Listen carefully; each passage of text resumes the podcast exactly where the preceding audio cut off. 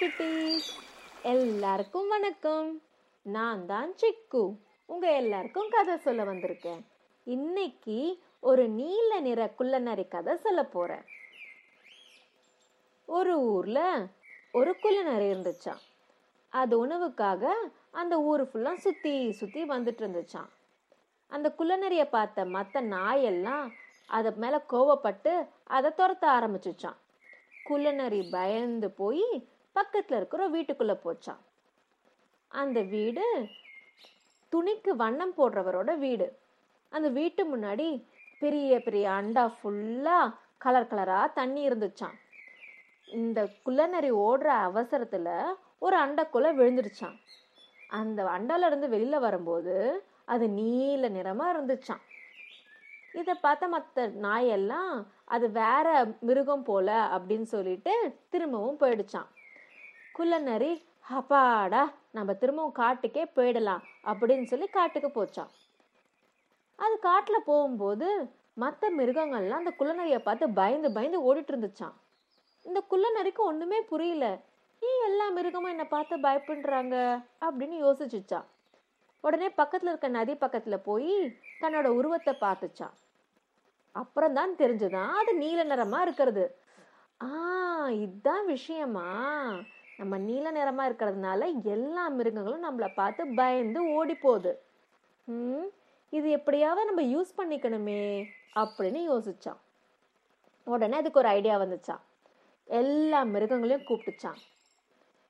நண்பர்களே யாரும் என்னை பார்த்து பயப்படாதீங்க ஓடாதீங்க. நான் இறைவனோட தூதுவன். உங்களை எல்லாரும் காப்பாத்துறதுக்காக தான் நான் வந்திருக்கேன். இந்த காட்டையே நான் ஆளணும்னு சொல்லி அந்த கடவுள் நீங்கள் அனுப்பி வச்சிருக்காரு.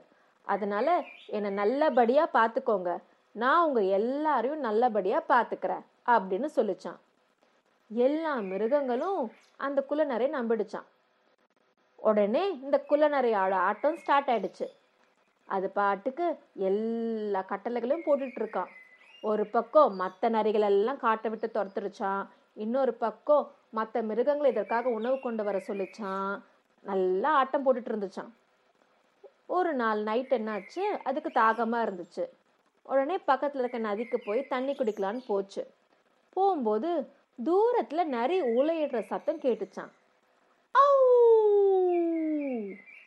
உடனே அதுவும் குலநரி தானே?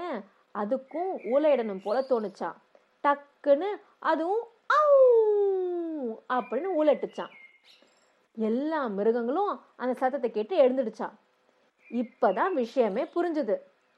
நம்மளை ஏமாத்துறது ஒரு குள்ளநரி அப்படின்னு எல்லா மிருகங்களுக்கும் செம கோவம் வந்துடுச்சு.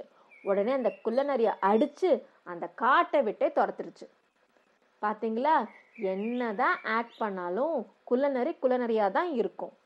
அதனால தான் நம்ம எப்போவுமே நம்மளாவே இருக்கணும். நம்ம சின்னப்ப இருக்கும் போது சரி பெரியவங்களானாலும் சரி. எப்போவுமே இந்த கதை நம்ம மனசில் இருக்கணும். ஓகே குட்டீஸ்? இன்னைக்கு கதை இவ்வளோதான் இது போல் ஒரு நல்ல கதையோட அடுத்த வாட்டி உங்களை பார்க்குறேன். பாய்